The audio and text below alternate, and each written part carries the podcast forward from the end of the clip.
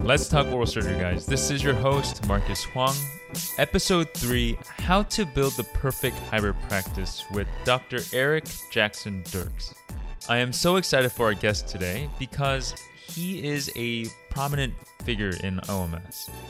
And that is an understatement. He is the co founder of Head and Neck Surgical Associates, HNSA, here in Portland, Oregon. He established the first head and neck surgery fellowship that was recognized by AAOMS, which then went on to train many of the chairs in OMS today. He is internationally recognized, being invited all over the world to speak for his various lectures. Some of his famous lectures are on gunshot wounds and airway. He is one of few oral surgeons to be inducted into the Royal College of Surgeons in Edinburgh. I actually didn't know what that was until he showed me the plaque on the wall, and I had to look it up on Google when he wasn't looking but it is a major accomplishment. Uh, per Dr. Dierks, there are about seven oral surgeons who have been inducted into that society. He had a very interesting route to oral surgery slash ENT.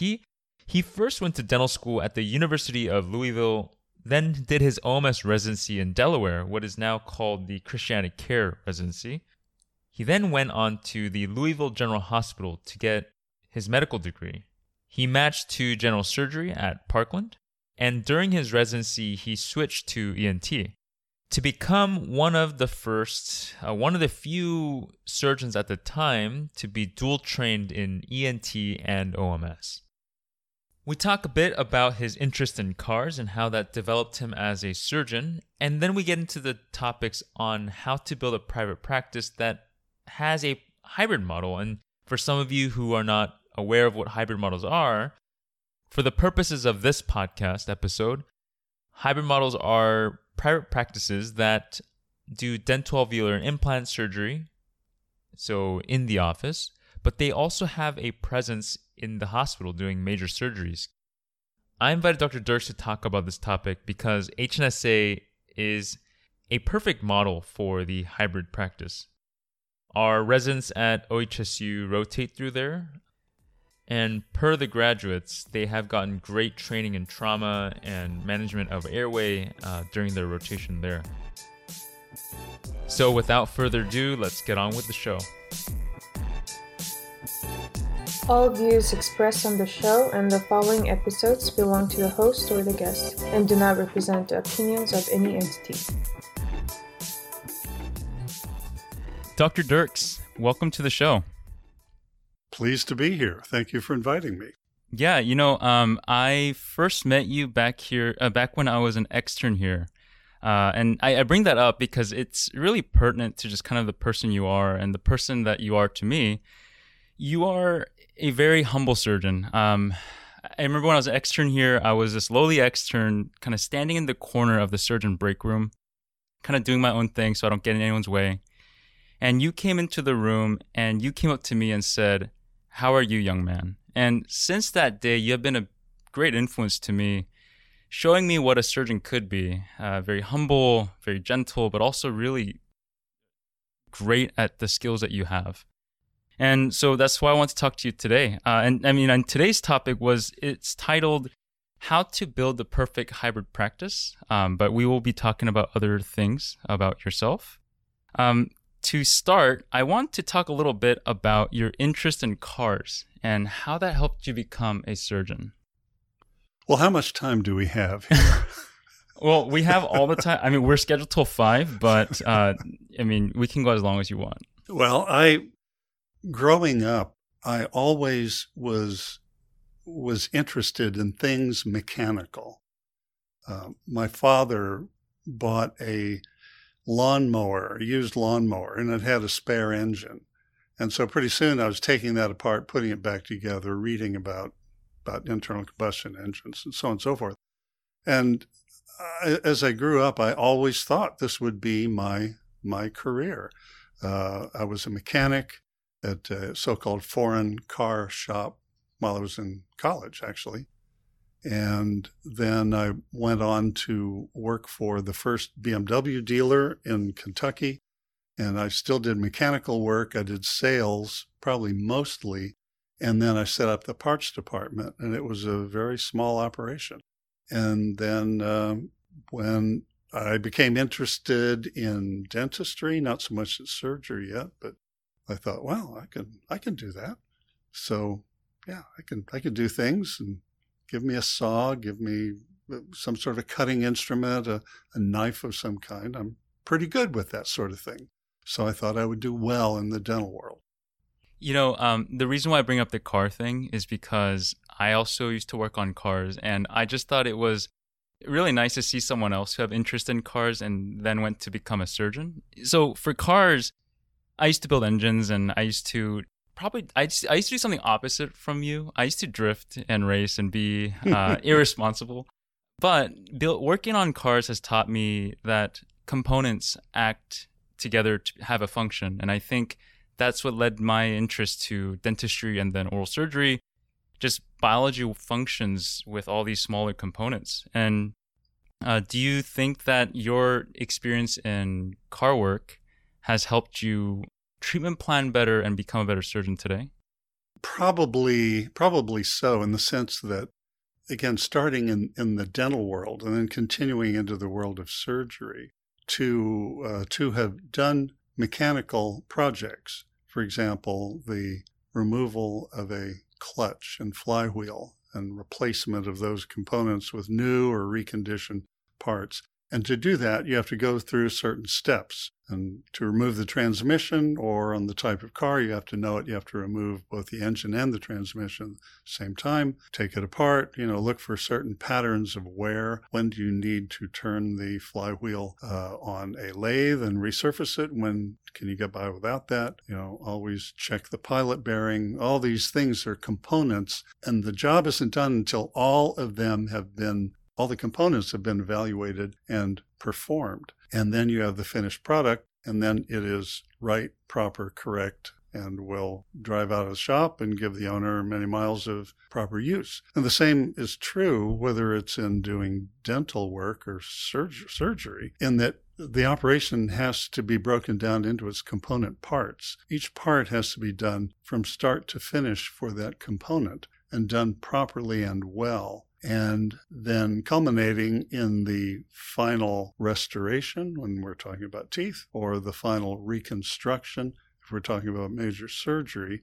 And if all the components are done well, each builds on the other, and you have a properly done finished product for the patient who is the product. So that's how I look at it. You have probably given many miles to uh, people's necks, their teeth, and their face uh, over all these years. Before we get into the main topic, what is your favorite car? Well, I, am kind of I I like BMWs a lot uh, for for a long history. Um, my my father uh, was born and raised in Germany, and he the man that he idolized was a man named Erich Kagelmacher. And so I was named uncle after my uncle Erich, E-R-I-C-H. When my fa- when I was born, I was born in the U.S. My dad made it more the international name, and he cut off the H. Uh, but Uncle Erich worked in Eisenach, Germany, our hometown, for BMW. And I thought that's pretty cool. Uh, so fast forward to my work as a auto mechanic in the late 1960s, early 1970s. I did a little of that overlapping with dental school. And these BMW cars were coming to the US in small numbers, but the engineering was so wonderful and so much better than the competition. So I sort of like that. And I've had a whole bunch of BMW cars ever since. So that's a long answer to your question. But I think my favorite car would be one of the BMWs, and probably best of all time BMW would be the BMW Z8 Z8 which is a really neat car that was sold in small numbers in the early 2000s, and they're real hard to find and extremely expensive, and I'll never be able to afford one. uh, Dr. Dierks drove up in a you drove drove up in an electric BMW, and he also mentioned to me that he has a Audi at home, um, and so hopefully someday you can afford and have the dream BMW in the future. So yeah, we'll get on to uh, with today's topic. Uh, so the first question is I mean, we're going to be talking about a hybrid private practice model. And the reason why I want to talk about this is because many residents uh, express interest in having both the benefits of having a private practice, the autonomy, the leadership in that area, and also the financial benefits from it but also they want to keep a footing in doing larger cases, uh, especially in a hospital, orthognathic cases, head and neck cases, cosmetics, what have you. And it seems like it's harder to do that nowadays, maybe with the competition. But a lot of oral surgeons, they graduate residency and they go into strictly dental alveolar and implant private practice. And I just worry that in the future, as you know, other specialists do those procedures, uh, what will oral surgeons do? And so, could you first define to the audience here what is a hybrid private practice model? Well, I struggled over that definition because I did a study uh, about nine months ago in which I surveyed a number of practices in the United States that did major surgery. And to find a definition of a hybrid practice, the one commonality between these five practices that I identified was the presence of a fellowship program within the practice. Not that the practice is a rotation site for a fellowship based somewhere else, but the fellowship sponsors or is the home of at least one or I'm sorry, the practice is the, the home of at least one fellowship program. So the commitment to education taken to the point that you're able to train fellows bespeaks a number of attributes of the practice. One is that you have a large volume. A large volume, often but not always, related to a specific theme, such as head and neck oncologic surgery and reconstruction. Another being cleft lip, palate, and craniofacial, among, among several. So there must be something attractive to this practice and the members that comprise the practice group to bring patients in in volume enough to train surgeons.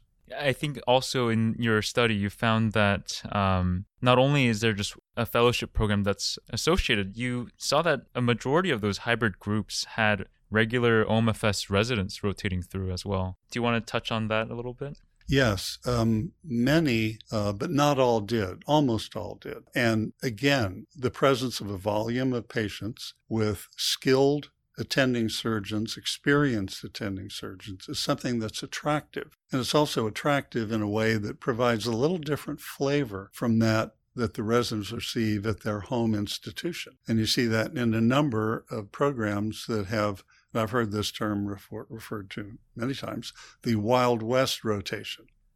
and where where let's say for example at the at the home institution the home university maxillofacial trauma is covered by three specialties oral maxillofacial, ENT, plastic surgery, and in almost all instances, none of them are trained to expertise, just by fact that the, the, the pie is sliced three ways. So if we have an outside rotation where an oral maxillofacial surgery group does 100% of the of the trauma to take trauma as an example then we have a rich focused training environment where a resident rotator can be there for a short period of time and benefit and a fellow who's there for a year with a theme of pursuing more exposure uh, will, will have a rich experience that would add considerably to his or her training received in, at the university. You know, that's what we see here at OHSU at my program. We rotate through um, HNSA,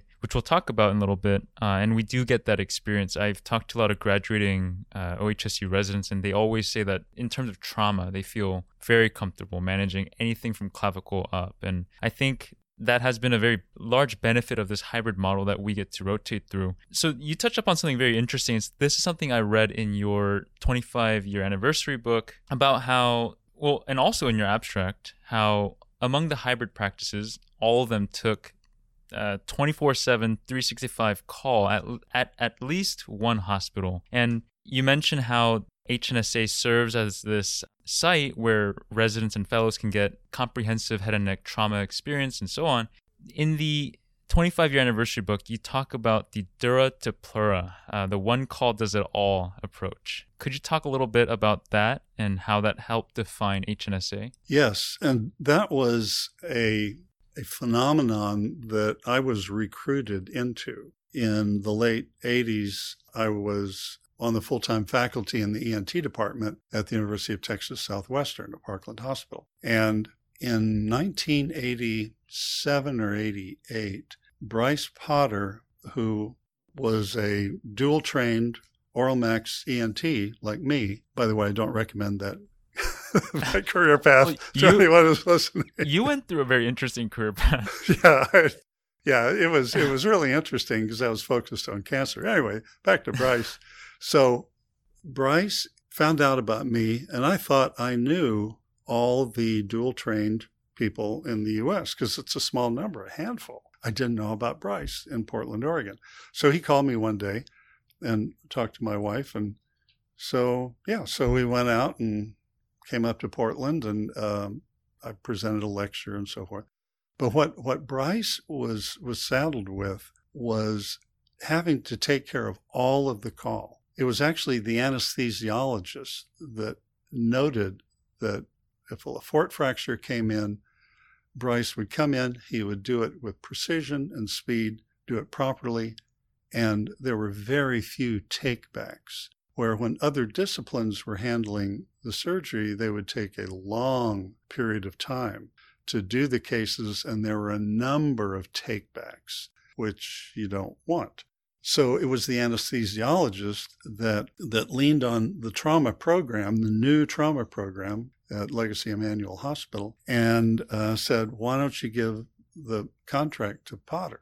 So they did, but they said you need to get in a partner. So that's where I arrived. So it didn't take me very long to figure out that Bryce, who had been a solo practitioner, had a one man office, and who had fairly recently established a relationship with the Oral Max program at OHSU, where they sent their residents in their four year program to him for, for at least six months and sometimes more. And the residents got a huge amount out of that because, for reasons that are as yet unclear, oral maxillofacial at OHSU back in the 80s was sort of shut out from level one trauma. But in any event, Bryce and I got along really well. And I realized that this was a gold mine, not necessarily a financial gold mine, but it was it was uh, an educational gold mine.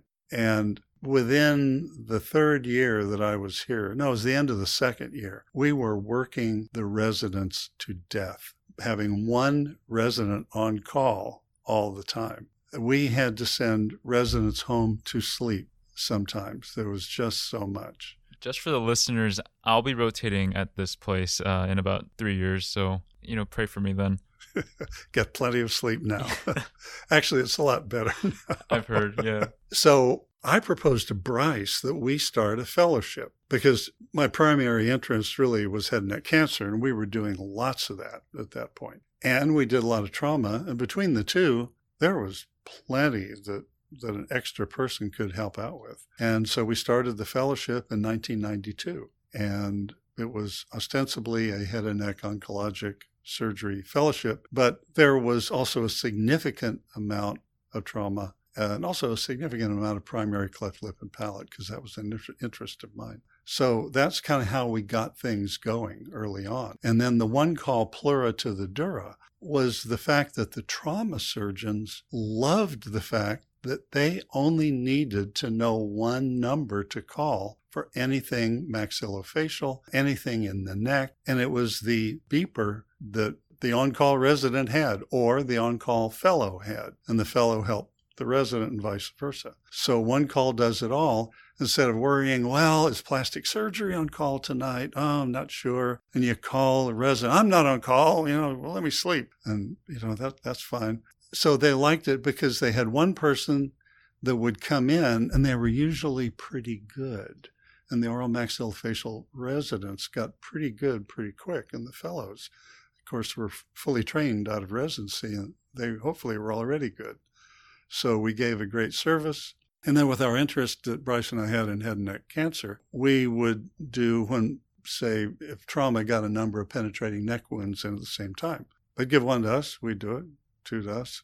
And if we needed a vascular surgeon, we'd get everything open and ready. Vascular surgeon comes in, does the vascular work, leaves, we close the case, just help out to get trauma flowing smoothly. Would would you uh, explain what trauma call looked like before uh, just one person could do everything? Because I know, I mean, what would happen if, let's say, a child came in with maxillofacial trauma, but also had airway problems, and also had, I don't know, some other issue with the orbits or something like that? Well, prior to one call does it all, there would be a variety of people. Uh, there might be ENT on call we didn't have any pediatric ENTs in town at that time, but there might be one of them coming in if there were a lot of lacerations. Somebody think, well, maybe plastic surgery might feel more at home with this case, but they would be not as comfortable with the bone work. And then trying to arrange for all these people to converge in an operating room at one time for the in the best interest of the patient uh, might might be a challenge. So there might be multiple operations, each by each discipline. So having one surgeon to do all of it makes a whole lot of sense all the way around. Uh, not the least of which is efficiency. Mm. No, and I think, I mean, it's interesting that it was not like this from the beginning, uh, but it, I guess it's inevitable that specialties over time evolve to then converge into kind of one thing. And is this a model that you've seen replicated before, or were you guys one of the first ones to do this? Well, in terms of the the dura, one call does it all. I hadn't I hadn't really seen that before. What I had seen was uh, several examples of of a hybrid practice. If you're ready to go into that, yeah. When I was a medical student at the University of Louisville, I had the great opportunity to do microvascular surgery training with Robert Acland, And through Dr. Acland, uh, who was a plastic surgeon, I became aware of the the Kleinert Kutz hand surgery group because a number of the hand fellows would take Acland's microvascular course for training in digital replants and that sort of thing. And I had the great luck to do one of those courses when one of the one of the people who'd signed up couldn't make it. But I became intrigued with with the Kutz Kleinert hand group. And then I remembered that one of those members, uh, Joe Kutz, had actually sutured up my hand and wrist when I had an on the job injury as an auto mechanic back in the 60s. And I, not that I ever knew him, but I just remember him talking to me, and then in, in went the Valium or whatever, and and I had my my wrist and my hand sewed up. But I met these people in medical school and realized that what they had put together was an internationally known center, and uh, I uh, the, the group still exists. It's grown hugely they now have four offices in the Louisville area, one in Lexington, Kentucky, one in New Albany, Indiana. But they had one building that they had built. And in there, they had a cafeteria for their employees, and they were the hand group. But here was the critical element they were not part of the University of Louisville School of Medicine. They were a private practice that had made a dedicated commitment to the educational program at the University of Louisville School of Medicine, orthopedic surgery, plastic surgery, and occasional general surgeons would do hand fellowships. And I just actually, in preparation for this, I got on their website today, which is makes for interesting reading, particularly the history of of uh, Kleinert. but he uh, he came from Montana, and on and on and on. Anyway, but they did the same thing. When they had their group, they committed themselves to the University of Louisville, trained fellows, trained residents, and they have some, they've turned out something like 1,200 fellows. But they said also one time they had 26 fellows at a given time. but they were doing a large volume of hand surgery. Uh, they were the it go to hand group for the state of Kentucky. So I thought, hmm, note to self, this would be a good way to practice. And when I met Bryce Potter and saw his his one man practice and what he did, I thought this could be a Kleinert Kutz type practice. The other group I saw during my various travels and responsibilities, when I was on faculty in ENT, we went to John Peter Smith Hospital in Fort Worth, Texas, and oral maxillofacial surgery went there as well. And there was a dedicated oral maxillofacial practice group in John Peter Smith Hospital that was not a part, an economic part of the University of Texas Southwestern Department, but they were committed volunteers and they had a contract with the hospital and they were in there to stay. And of course, I showed up as the ENT oral surgeon and and it was it was run then by Bruce Epker and Mike Zeid, and they thought I was going to be the enemy. Far from it. we we very quickly became good friends and remain so to this day. But it was they had a practice that was dedicated to, but not necessarily run by, the university. So they they had contract with the hospital, as as we do. We have a contract with Legacy, and that's something also in my survey I found that most of the groups had compensation received from the hospital for directorships, uh, directorship of oral maxillofacial surgery, and also call coverage pay, significant call coverage pay. And what happened next when you came here to Oregon and you start to build this model? I mean, when did you realize that having residents would be? I, I guess what I'm trying to get at is I see having fellows is a benefit they are there to learn and they're there to follow the footsteps of more senior surgeons. But then when you add residents to it, I feel like maybe the volume might be too scarce to share with residents, or um, the residents are not at the expertise to help in a very multidisciplinary approach. Well, Marcus, you pointed out something that I, I, I paid attention to, careful attention to. I didn't want the fellows and the residents to compete for cases we had enough volume, volume. They didn't have to do it. And also, each case, each mandible fracture, each zygoma fracture is not a one man show. And the fellows need to learn the skills of surgical teaching, which they can do under the hovering input of myself, Bryce Potter, Bryan Bell, other people who've come through and formed HNSA. And do you think that surgical teaching is a skill that every fellow wants or needs? It it is, and it's a skill that is learned through mentorship.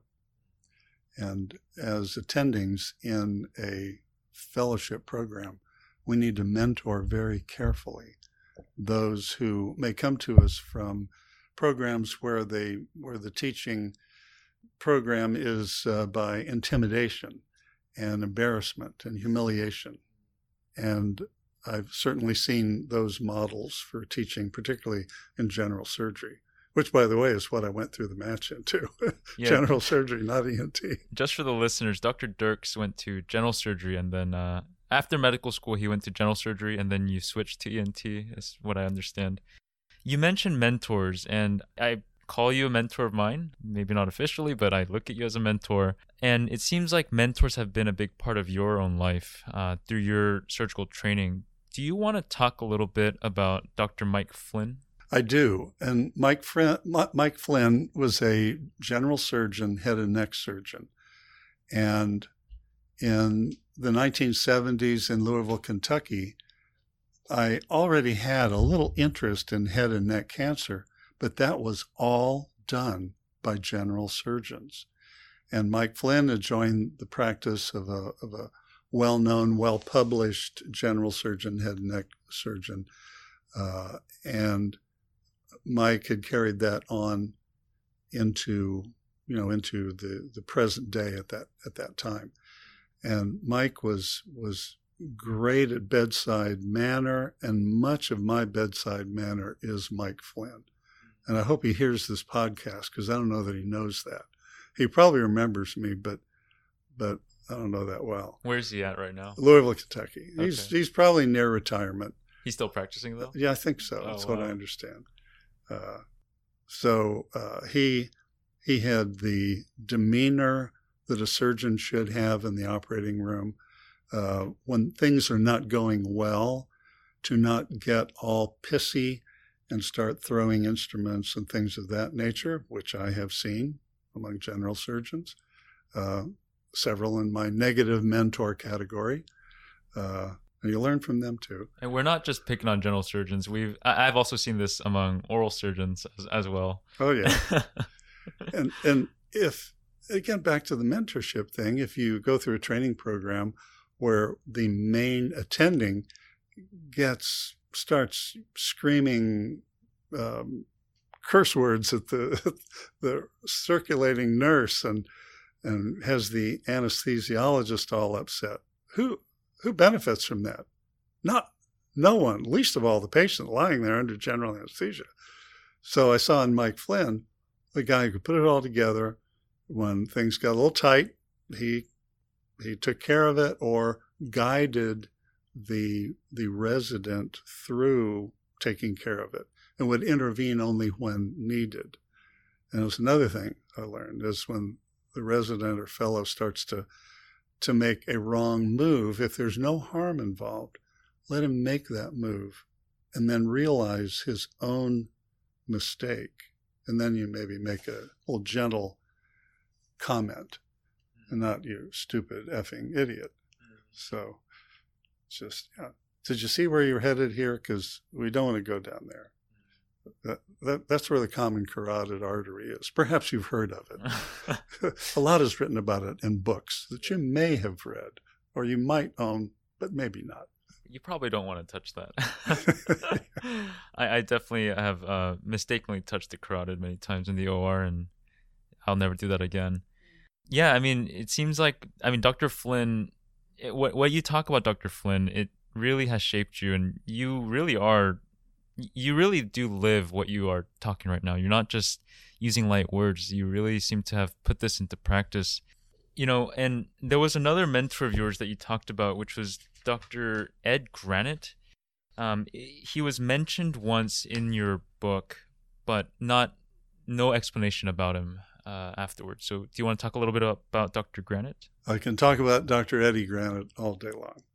Uh, Ed was uh, a unique guy, oral surgeon in Wilmington, Delaware, in private practice, a single practitioner, and he uh, volunteered his time to the medical center. This is now the Christiana program, which has full time faculty, but in, in my day, there was not a full time faculty, it was volunteer faculty.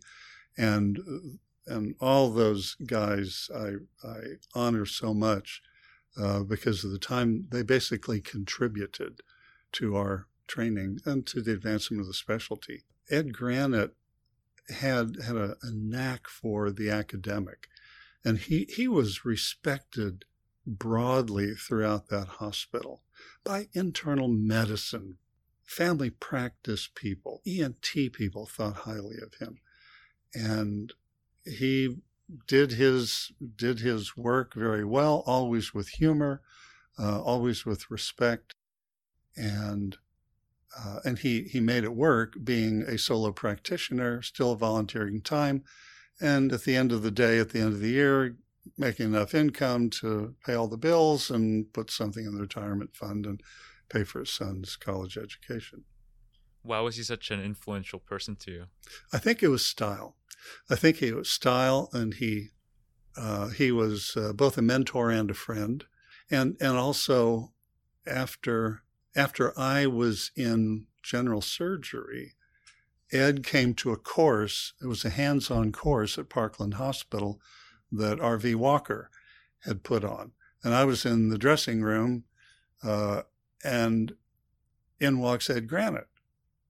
Ed, Eric, And he said, I was hoping I'd see you here. And, and, you know, I didn't know that he was coming. And so Dr. Walker was changing clothes in the next row of lockers. said, Dr. Walker, this is the man who staffed me on the first operation of my career. And, and he did. First day in the OR, I removed a stone from a submandibular duct, learned how to place a suture proximally to keep it from sliding I don't actually do that anymore. I do it a little differently, but you know, that's yeah. it was a stepping stone. But uh, Ed Ed was, excuse me, knowledgeable, pleasant, respected by all, and and respect that he earned. Well, thanks for touching up on uh, Dr. Granite. I really want to know about these people. So we're talking about mentors, and it seems like people have just shaped you a lot as a surgeon. And so what I'm getting out of this is that the people you work with are extremely important. It's not just the opportunity that's there, it's not just the location, but it is the core group of people that shape you, but also the uh, that you work with long term. And this is something that I really believe that having long term relationships leads to the best outcomes in anything. I think it's like compound interest. Uh, it just builds up over time. Having long term friends, long term business partners, and so on. And it's what you've done with HNSA. You've have a group of surgeons who are very kind-hearted, very great surgeons, and they don't, you know, berate uh, their residents. They don't yell at them. Everyone has a similar philosophy. And so, to bring us back to the hybrid practice, something that I have a question about, and I couldn't get this answered, but when I look at HNSA, you guys do literally full scope OMS, dental alveolar implant, zygomatic implant, orthognathic surgery, sleep surgery, head and neck, and now even craniofacial. How do you build a referral base for such a wide scope practice? I, I think that the fact that Bryce and I were both board certified in ENT helped tremendously, frankly. In the you know, in the early 90s, oral oral surgery in in Portland, Oregon was not really that much of a surgical specialty. They uh, they had a rule that Bryce Potter told me the story that in credentialing of oral surgeons at Emanuel Hospital, when Bryce came, which was I think 1979, 1980, oral surgeons could not make an incision on the skin, and they were going to they the credentials committee, where uh, if I recall correctly, there was a plastic surgeon on that. And they were going to not allow Bryce. And so he reminded them that he was a board certified ENT and how could he possibly do a neck dissection without making an incision? And oh, oh, oh, oh, oh, you know. And that did help us at that time. But that was then, and this is now. And nowadays, I think in the United States, the the specialty of oral maxillofacial surgery and the scope of that specialty is evolving more toward the European model, where European oral maxillofacial surgeons tend to be the discipline that does oral cancer surgery. And I wrote in a preface to uh, clinics uh, or of oh yeah, oral maxillofacial clinics of North America that Bryan Bell and I did together. And I, I said, without evidence, but but based on my experience, if you have an oral cancer, you are more like, and you live on planet Earth. Yeah, if you have oral cancer, if you live on planet Earth, yeah, you are more likely than not to be treated by someone with the letters DDS or its equivalent behind their name, along maybe with others, but then you are not to have that. And I think that's true because if you look at India, and if you look at China, you know, ka-ching, ka-ching, most of the oral surgeons, most of the oral cancer is done by oral surgeons. So we have, what, two thirds of the world's population right there. So I stand by that statement. Hmm.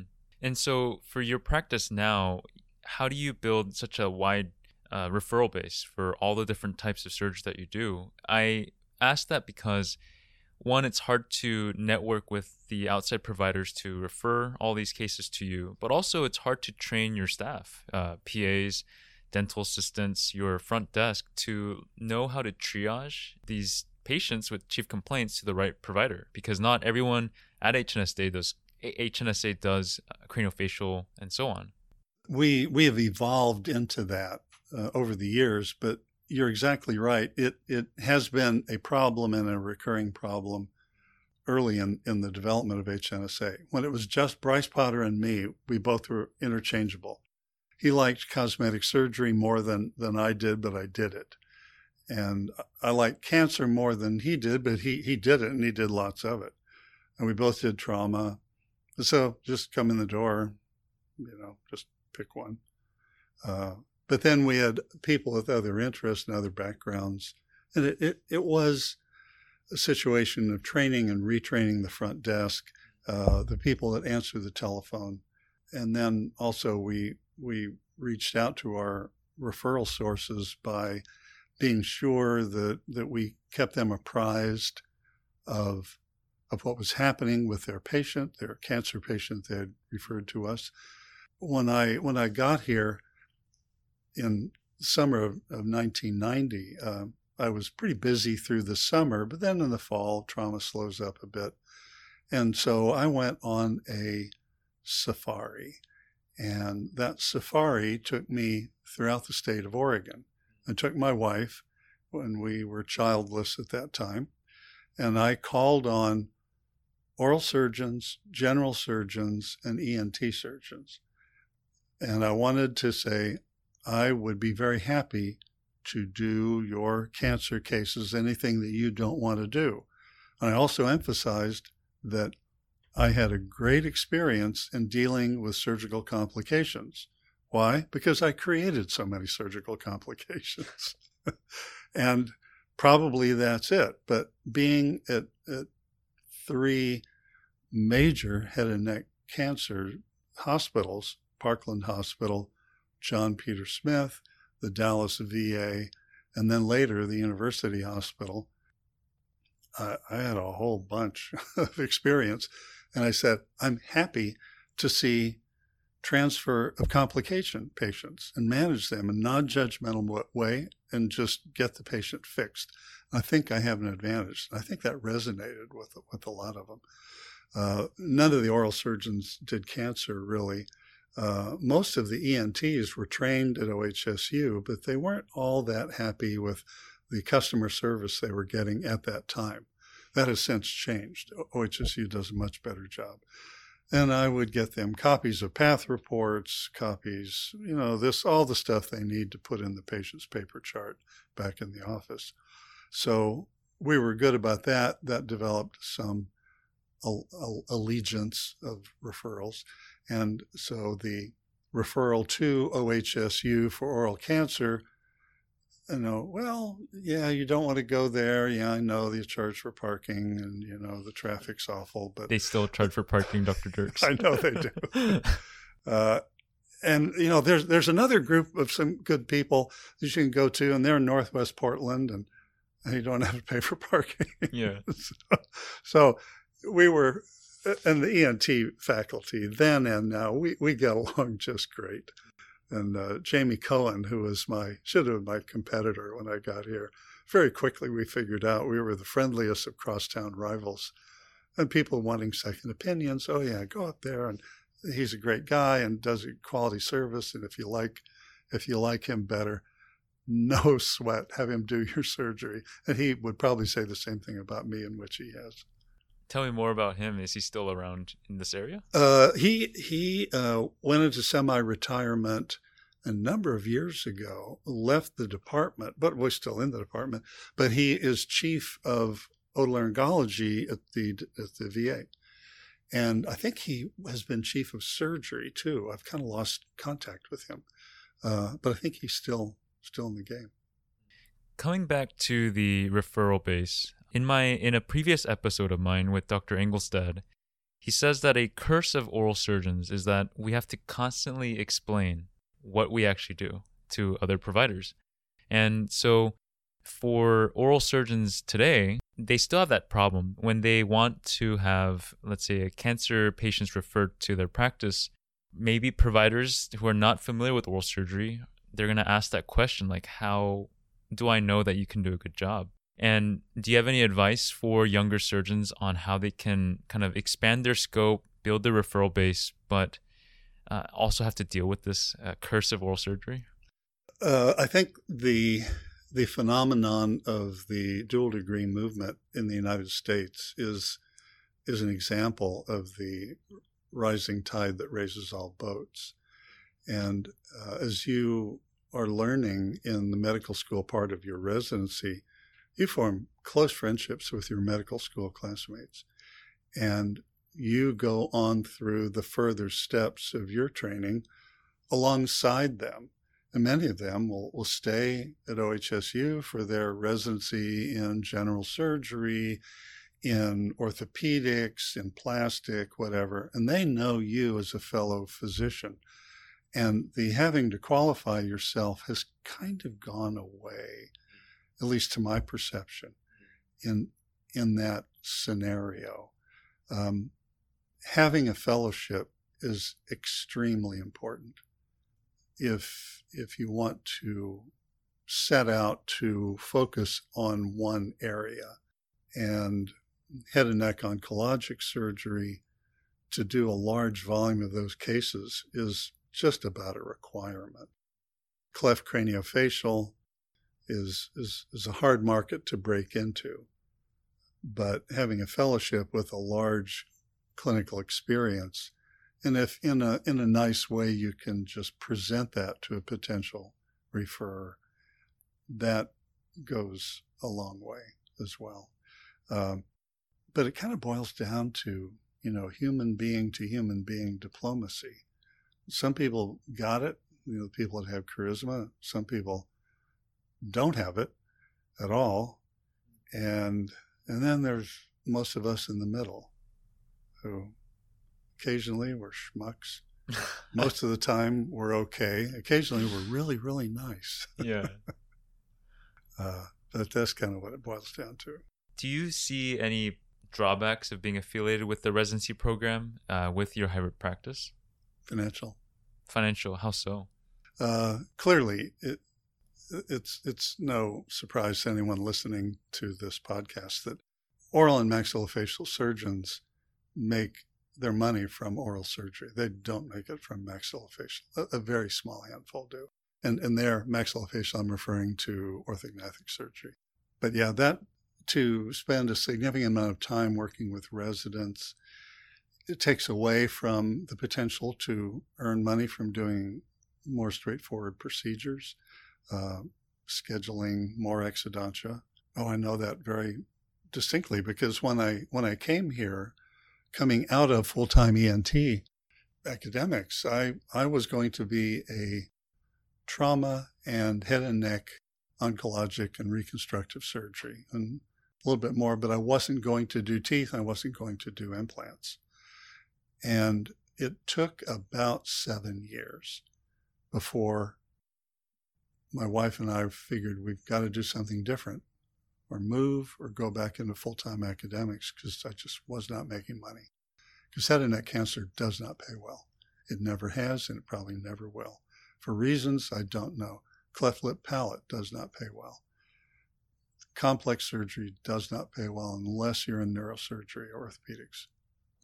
It's strange. So 1997 was, for me, the year of the tooth.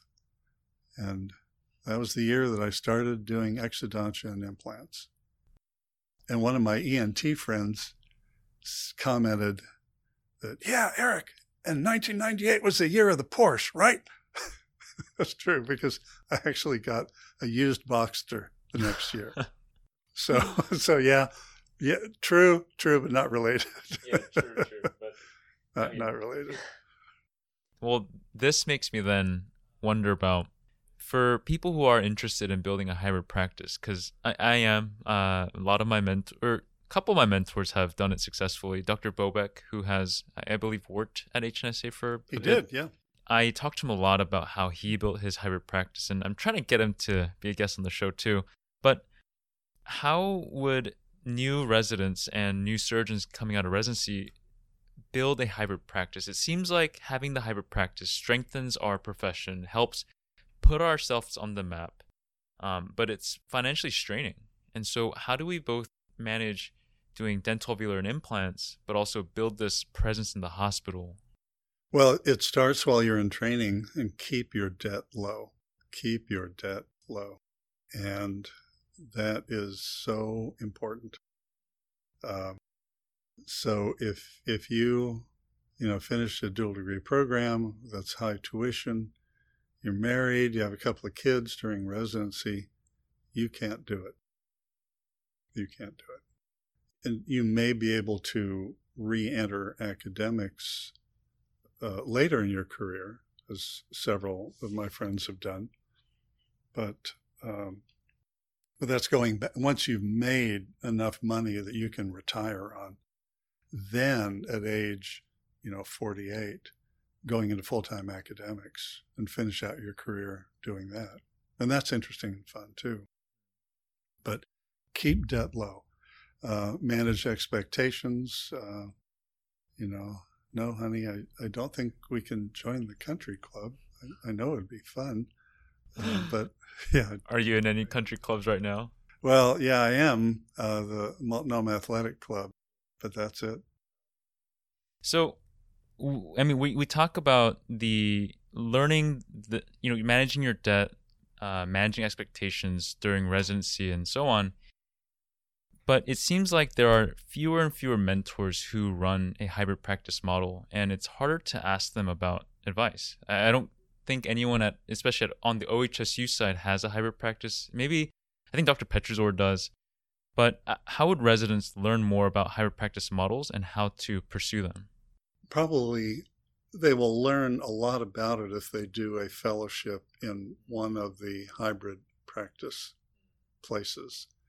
Um, for example, uh, the University of Michigan has an excellent uh, fellowship in head and neck oncologic and microvascular reconstructive surgery, but it's totally within a department within the University of Michigan.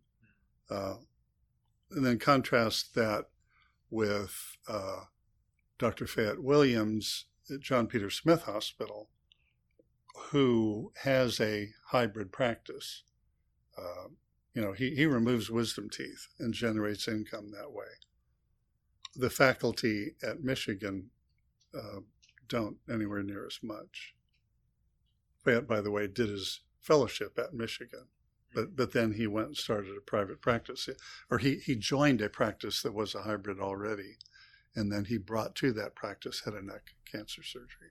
Do you feel like hybrid practices should affiliate with the residency po- program but not be part of it? Uh, I do because because the hybrid practices offer so much. I think to to the the breadth and the depth of residency programs. Again, back to that three armed model of having trauma being taught to oral surgery residents, ENT, plastic surgery residents. And well, you know, you can do this, you can't do that. And all that goes away when you have the hybrid practice because you do it all. If things are set up right, you just do it all. And if you want a consult from an ENT colleague, you, you, you request that. But they expect you to, to do it all anyway. Do you do you think that residents have to be in a fellowship to build these uh, hybrid practice models? I, I think it's hard to do it without that. I see. As as I went through my survey, I actually found that that not all had, and that that surprised me. Um, so the the five practices, um, there were 36 surgeons within all the groups. I had pretty strict criteria, of course, and yeah, the unifying things were having a fellowship and contracted call coverage. Also, I saw that on the abstract that a lot of the surgeons' ages range from 30 and up. Uh, it seems like even a lot of younger surgeons can join these hybrid groups. Do you see more opportunities coming in the future, or do you think that it takes someone to set up shop to then offer spots to graduates? Well, truly, success builds on success. And if a practice has gravitated that way under previous management or current current management and someone is brought into that group who has something special to add, then the the hybrid practice gets stronger, more diverse, and is that much more of an asset to the neighboring program residency program. I think only one of my five was not affiliated with a residency program. Only one of, of 5 Mm-hmm. And yet that, that program has rotating residents from other unaffiliated programs. From the that practice's perspective, like we mentioned earlier, how having residents takes away some of the financial benefits. Do you think that practice has other benefits that they gain without having residents there besides the finances? Yes, I, I think they're well managed and and they do just fine. And our group is well managed. We do just fine. Better than we did when I was oh, anyway. but no sour grapes, that's fine. Yeah, our our group does well. And we have also emphasized that we have to be an oral surgery practice, and that's kind of where it came from. Because in American oral surgery, we, we have a golden goose that lays golden eggs, and those golden eggs are called wisdom teeth. And and we provide a quality service to patients who need that. They're healthy, and you get good at it, and you can do a certain volume, and that goes a long way to supporting other activities. You can choose to use that to support a hobby, and that hobby may be golf, or that hobby might be head and neck oncologic surgery. But if you don't look to make that as a source of income, a predictable, steady source of income to the practice, and if you're in a situation where you can walk out of your practice, your brick and mortar practice, for a day every week and pay your staff to do nothing. And then the, the next day, then back to work. That, that's a tall order. If there are two people in the group, then all of a sudden that becomes a lot more economically manageable. So it's real hard to do that as a solo practitioner. But that's how many of the hybrid practices started. So if I was a patient and I was coming to HNSA and I wanted to, or not that I wanted to, but if I had to get my mandible uh, removed or, or, a portion of it, and you know, I as a patient, I'm looking at this as a private practice, but then you tell me that a resident will perform on me, and I start to freak out. How do you manage patients that way? If w- patients come in for surgery from an expert, but then they're getting residents to operate on them. Uh, that's an easy question, Marcus. That that's an easy one. Um, what I tell patients, there's several things that I say. The first is I operate with both hands, and when I operate with a trainee, I operate left-handed if the trainee's right-handed, and and I, I say if if you were a fly on the ceiling and you look down and you would see four hands in motion. In my on my cases, you could not tell which are mine, although they're usually the big ones, and which are the resident or the fellows. And another way to look at this is I can do the surgery by myself. I need a surgical assistant, however, and there are surgical assistants that might be someone with the letters RN after their name or a surgical technologist, and they're they're good people. They're in surgery all the time. I could do the case with that person, but I prefer to have someone assisting me and working with me whose brain is in the operation as well, not thinking about am I going to get off at the end of my shift or will I have to stay later because we're so busy in here? So I like that intellectual stimulation and also having a young, smart person ask me questions that I don't really know the answer to. But it gives us something to think about, which usually benefits the patient lying there on the operating table. And also, in the middle of the night, God forbid, you have an emergency in the hospital there is a very good chance that that trainee, that resident, that fellow will probably be in the hospital anyway, doing something else, and they're at your bedside in a heartbeat. Hmm. Another advantage of having trainees involved in your surgery. The and, the young bodies can move faster and they they can stay up later. Right. And I walked the walk. I had a hernia done when when I was at at the University of Texas, and I told the surgeon, who was my good friend, let the resident do it. And so that, that's what happened. And how'd it go? Went great. I mean, you're yeah. still here. still here, yeah. oh man, would you let me operate on you? Sure. Depends on what stage you were and what the operation was. Oh uh, man, I hope I, I, hope you don't regret that by the time I'm uh, graduating. um, you know, we're kind of coming to the end of the episode, you know, there's something that, uh, you know, we've probably touched upon many times, but just to put into words, what is preventing new graduates from establishing a hybrid model or pursuing it? Do you think it's more that most oral surgery residents who come in, they come in with the idea of, I just want to do dental alveolar and implants? Or do you think that it's more so that we come in with this dream to do great surgery and keep our footing in dentistry, but we realize the reality is a lot harder than we thought. Well, I think a, a, a, part of this is how we're hardwired at the factory. And I was hardwired to do the biggest and and the the most challenging and that's what I wanted as a mechanic.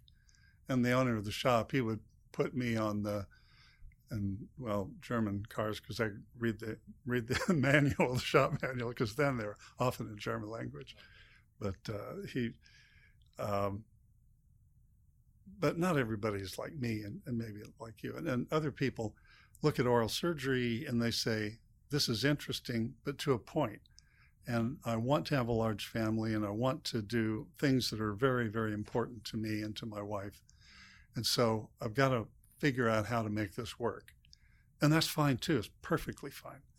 Uh, so the field has enough opportunities, I think, to accommodate all of these varying viewpoints and varying motivations. Uh, so I'm not looking down my nose at, at, anyone for wanting to do teeth and implants, and and that's that's just fine. Uh, but I think also doing a fellowship is a marker for wanting, being that person hardwired at the factory like I was, that you want to do the most, the max, do it all. I wonder how residencies could help foster that kind of desire during the residency. It feels like most people are, are uh, they have figured themselves out by the end of dental school, and so when they get into oral surgery, they might already be set in stone that they just want to do dental and implants. Um, you know, as we kind of close up on this uh, episode, you know, I just want to ask you because you're a senior surgeon, you've been, you know, a very prominent figure in the field. I think most would call you a giant in the field, uh, figuratively and literally. Uh, you are what six three, six four, six three, six three. Um, where would you like to see OMS go in the next twenty years? Uh, well, where I'd like to see it go is without me, because I, I do think that it's extremely important that when you get to a certain point in your career, you really shouldn't be in the operating room anymore. I miss it terribly, but as you know, I'm semi retired now. Uh, but anyway, back to the answer to your question. I, I think that we will be seeing in 20 years more of the same on a slow movement of oral maxillofacial surgeons in the United States to maybe emulate the European colleagues more, to, to have uh, an interest and expertise and training in the full scope, including oncologic surgery, including microvascular. Uh, in, in Europe, and I, th- uh, I, know a little bit more about the German system, just about every German oral maxillofacial resident has done a free flap. At a minimum one, some many, many more. And so we'll we'll see that becoming more mainstream. I think the the difference in in experience that you get in a training program that is independent from a dental school versus the training programs that are within dental schools, that difference will shrink. And there will be broad scope major surgery and lots of it available to both groups, where I perceive, maybe I'm wrong, I perceive that the non dental school affiliated programs do more surgery. This may be a research project for you. Uh, that will be a great research project. Hopefully, my listeners don't steal that idea. Yeah. I know we're working on a project right now that I'm that I should be working on instead of this podcast, but we're here. Um, well, Dr. Dierks, thank you for your time. I'm sure this this topic uh, is something that's been on many people's minds. At least the residents at my program talk about it a lot, uh, and I believe it's probably the same case at other programs.